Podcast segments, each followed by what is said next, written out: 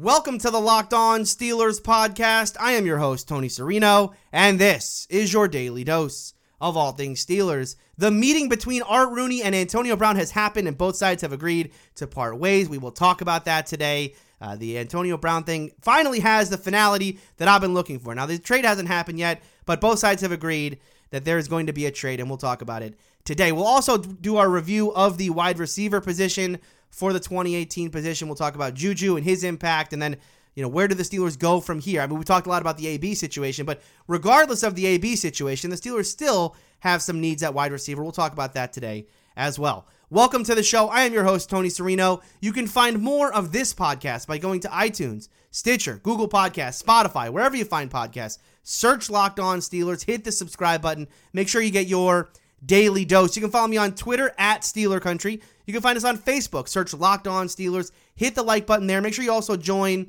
the Facebook group. And you can also find us on Instagram at Locked On Steelers. And let's start today with the AAF, the spring league that's hoping to become the uh, the feeder league, the minor leagues of the NFL.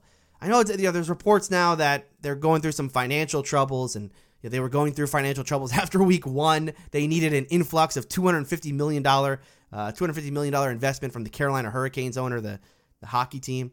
Not good. Not good. They were going to miss payroll after week one. It's not great for a young league like that. That you know, the, what usually happens with these leagues, as I, as I talked about, is they go away after one year. It sounds like the AAF is not going to be a lot a lot different there. I'm interested to know if you guys continued watching in week two. I, I did. I, or at least I tried to. I tried to watch week two. It's tough though. The the, the pro, here's the problem with a league like the AAF you know, they, they have these rule changes and, and you know, they're going to have no kickoffs and everyone has to go for two and transparency on replay and, and the big hits are not going to be penalized as much. And all of that was fun to watch in week one. I was excited to watch week one. In fact, I had two TVs in the living room going for week one. I mean, I was all in for AAF. But you know, what you cannot deny about it is that the play on the field is just not as good. And I, and I don't mean that about the, like, not as good as the NFL. Of course, it's not going to be as good as the NFL, but it wasn't as good as college football. And that's what really got me. So, am I really going to watch sub college football every week? Do I really need that much football in my life? I don't know. I, you know, I tried to watch week two. I watched I watched some of the Birmingham Memphis game. Who that was brutal, brutal game to watch. I couldn't do it. I had to turn it off. I, I did watch the Orlando game against San Antonio on Sunday, and that was a fun game. That kept my attention all the way through. That was the one AAF game that I watched, and I said, okay, if the quality of play is going to be like this, you got two teams that can actually move the football, that actually look competent on both offense and defense. This is a football game that I will watch. But it was the only one. I mean, it's been the only one so far. And the problem for the AAF is that these, you know, these teams haven't played together enough, and, and they, just, I don't, you know, they probably have, they, they definitely haven't practiced enough. We're talking about teams that just started playing together, what, a month ago? If they started practicing, I mean, whenever they started practicing, a month and a half ago. Come on. I mean, the, the, the quality's just not going to be there. And, and, you know, I hope it gets better throughout the year. But it sounds like if they're already in financial trouble, people are going to start going away. I think the ratings for week two, you know, were definitely not as good as week one, and that was to be expected. But you know, the, the problem here is that the play on the field has to be good enough to keep our attention, and it's just not there. I mean, it's there in spurts, and, and I think Orlando is one of the only teams in the league that is worth watching on a week to week basis. In fact, oh, maybe San Antonio as well because they looked good as well. But you know, that that that's just it's few and far between in that league, and that's what's good there. That's what that's what gets us all to to come off of the league, and you know we go back to our normal um, spring schedule of, of no football because I'd rather watch no football than watch bad football, and that's that you know that's the problem for a league like the AAF. Now we have the XFL next year. We'll see if if they can do it any better. If they can start training camps earlier or something like that. I don't know how you combat this because it just feels like every league's going to have to go through this growing pain of having these teams who just they haven't played together. They're not you know they don't know their systems yet, and so you know, it, it, there's going to be growing pain as far as on the play uh, on the field. Um, I, I, don't know how you avoid that for the AAF, but it's sad. It sounds like this league won't be lasting the, the season, and we'll see next year if the XFL suffers a similar fate. We talked yesterday about Art Rooney wanting to meet with Antonio Brown in Miami, kind of settle this whole thing, or at least figure out what Antonio Brown's side of the story was. That meeting happened, and it happened yesterday. Uh, Antonio Brown tweeting a picture of he and Art Rooney with the caption Had a great meeting with Mr. Rooney today. We discussed a lot of things and we cleared the air on several issues. We both agreed that it is time to move on, but I'll always have appreciation and gratitude towards the Rooney family and the Steelers organization. So, Antonio Brown and Art Rooney meet. They both agree it's time for a trade. And yeah, this is what I, I mean. Look, I, I, as I said yesterday, I credit Art Rooney for having this meeting in the first place. It would have been very easy for the way the Steelers have been treated by Antonio Brown during this whole thing to say, you know, enough with this guy. Let's just get him off the team, trade him, get him somewhere else, and and move on with this. But you know, Art Rooney has the class to say, no, you know what? I want to hear what Antonio has to say. As crazy as it might be, as outlandish as it might be, and as one-sided as it might be, let's hear what he has to say. Let's hear him out and, and try to make this thing work. And that was never going to happen. But I credit Art Rooney for having that meeting. And so now, you know, okay, so we have Antonio requesting the trade. Now the Steelers have agreed to it. The other part of this that is interesting, this comes from Ian Rapoport of NFL Network, is that the Steelers have not allowed Antonio Brown or Drew Rosenhaus to facilitate that trade. So they're not allowing Antonio Brown and Drew Rosenhaus, his agent, to go out in the NFL and get their own trade partner. The Steelers are going to control where Antonio Brown goes. And that's important here as well because as we talked about with Matt Williamson last week and a little bit with Christopher Carter, you know, there are, there are certain destinations where Antonio Brown just can't go, right? In, in within the AFC North, it seems like an impossibility. As much as you know, wide receiver might be a need in Cleveland, might be a need in Baltimore. Uh, I mean, hell, I don't think the Bengals would turn down Antonio Brown, but the Steelers would certainly turn down any trade request within the division. I think that there are teams in the AFC that you don't want to help get over the top the Kansas City Chiefs, the New England Patriots are two teams that come to mind that you absolutely don't want to hurt yourself. Eh, eh, you know, as long as the Steelers still consider themselves a Super Bowl contender. So I wouldn't expect that you know he'll be able to go to those places. And really, you have to talk about the NFC and we start talking about realistic places that Antonio Brown can get traded to. The two that keep coming up are the 49ers because you know AB is, has this fascination now with Jerry Rice and the 49er organization, and that's really where this you know that's at the beginning of this the genesis of this was, you know, AB tweeting googly eyes at, at George Kittle, the tight end on the 49ers. And so it makes sense that that's where we end up. And the 49ers have a high draft pick. So if the Steelers are looking for a first round pick, but teams don't want to give them a first round pick, the next best thing would be the 49ers' second round pick, which is the second pick in the second round, essentially a first round pick. Uh, so, you know, that that's out there. You also have the Packers, who have a big need at wide receiver. They have a big need really on offense to kind of spark an offense that is so disappointing when you have maybe the most talented quarterback at the helm in Aaron Rodgers, and yet that team is going what were they six and ten last year? Uh, just a, a, bad year for the Packers on offense. So would they bring in Antonio Brown? I think they have a late twenties pick. I want to say maybe the thirtieth pick in the draft somewhere around there. So that you know if the if the Packers wanted to jump in with a first round pick, that would be even better than the 49ers, right? And then you know people keep talking about you know, what is the trade value for Antonio Brown right now? Look, he's got on the field problems, he's got off the field problems. But and so people keep talking about a third round pick, and you know that's like the max. Okay, a third round pick to general managers might be fair, and that might be the starting. That might be where we start this conversation. But I don't imagine there's only going to be one or two teams that are going to be bidding for Antonio Brown. And so as, even if the negotiations were to start with a third round pick, you start that you know they're going to start escalating from there. And that's why i think the steelers are probably going to get at least a second round pick here. And the hope here a late first an early second that's good value for antonio brown considering everything that's happened with this situation over the past month. The steelers should be very happy to get that. Now i've always said picking a player doesn't sound like picking a player is going to happen.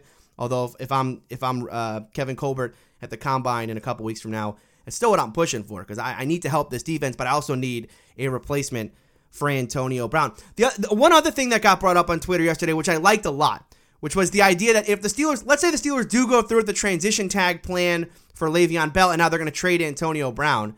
Uh, I, I, wish I could give credit to who said. I think it was Scott Kacsmar of he works with Football Outsiders.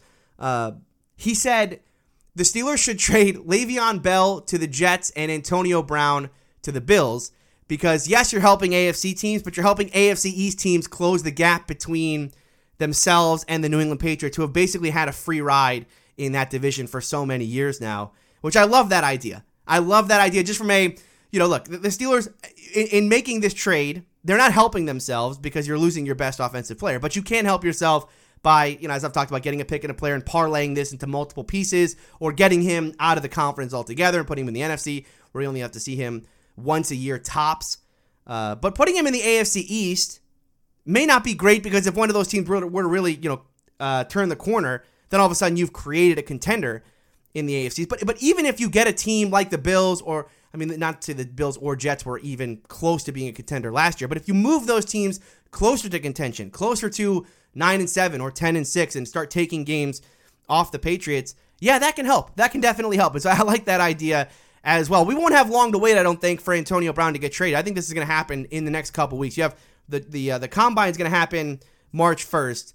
Uh, and I think right around there is where the negotiations are going to start. And, and, you know, you got the league year starts the 15th. I imagine that, you know, at the, the beginning of March is when you're going to see this trade come through. And it'll be interesting to see where the Steelers do elect to trade Antonio Brown.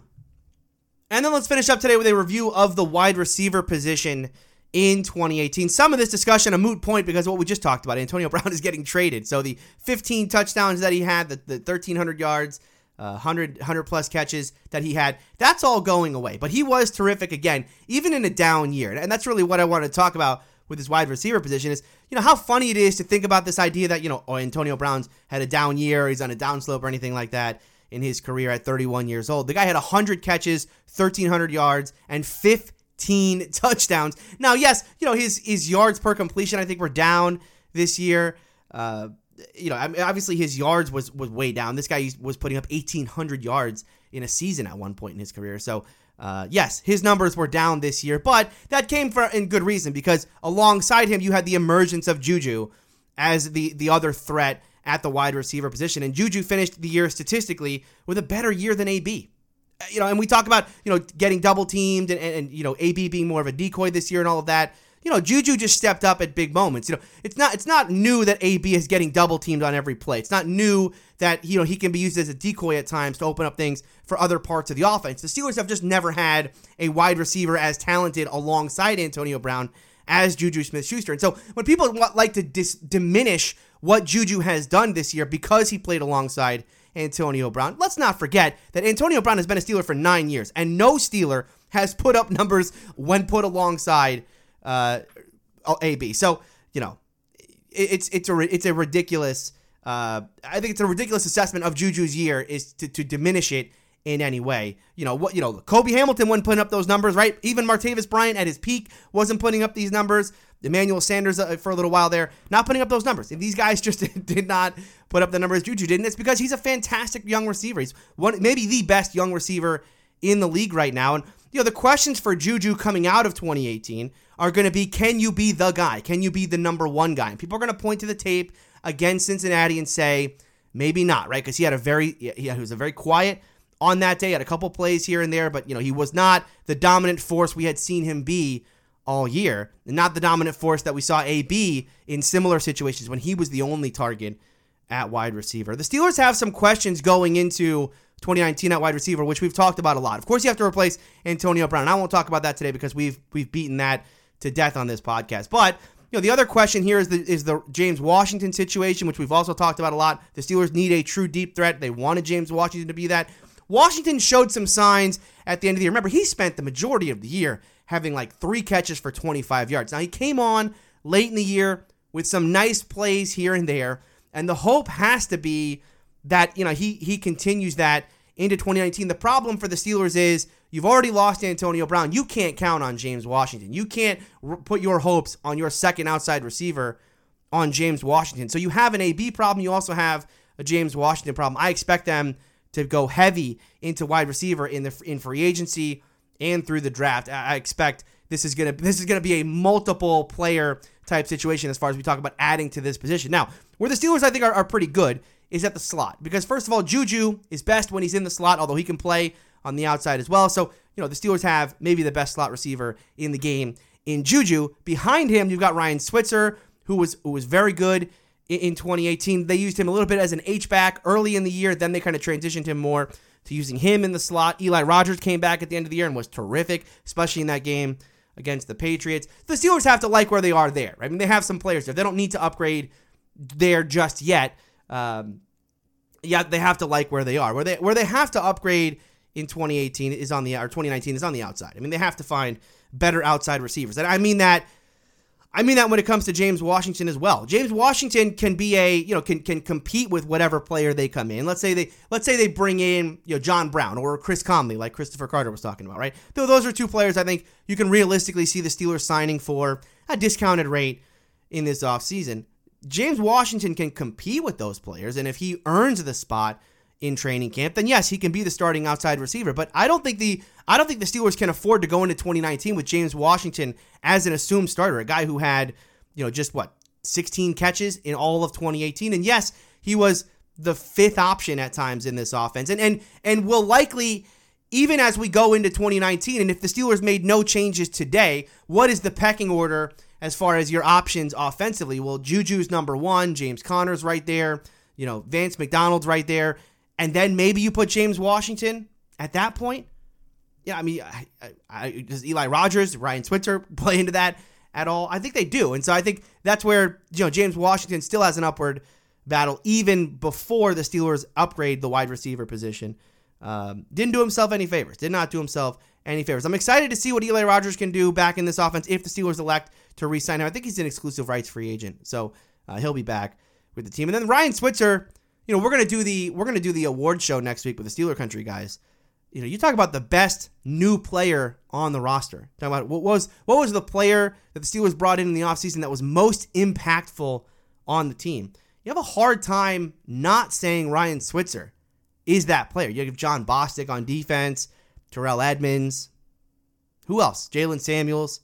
What other what other new player to the, the addition to the roster made a bigger impact than Ryan Switzer? And not to say Ryan Switzer had a huge impact on this team, he didn't.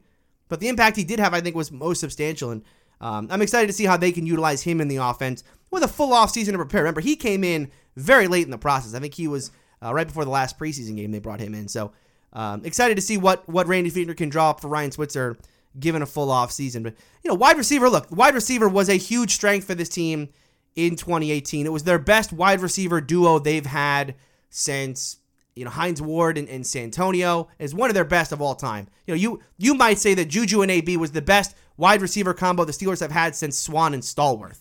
Uh, that's how good 2018 was at the wide receiver position for the Steelers. And they're not going to have that going into 2019, and this is going to be a big area of need going into the draft and going into free agency. All right, that'll do it for me today. Thank you all for listening. If you want to leave feedback, SteelerCountry at gmail.com, the email address. You can follow me on Twitter at SteelerCountry, and I'll be back tomorrow for more Locked On Steelers.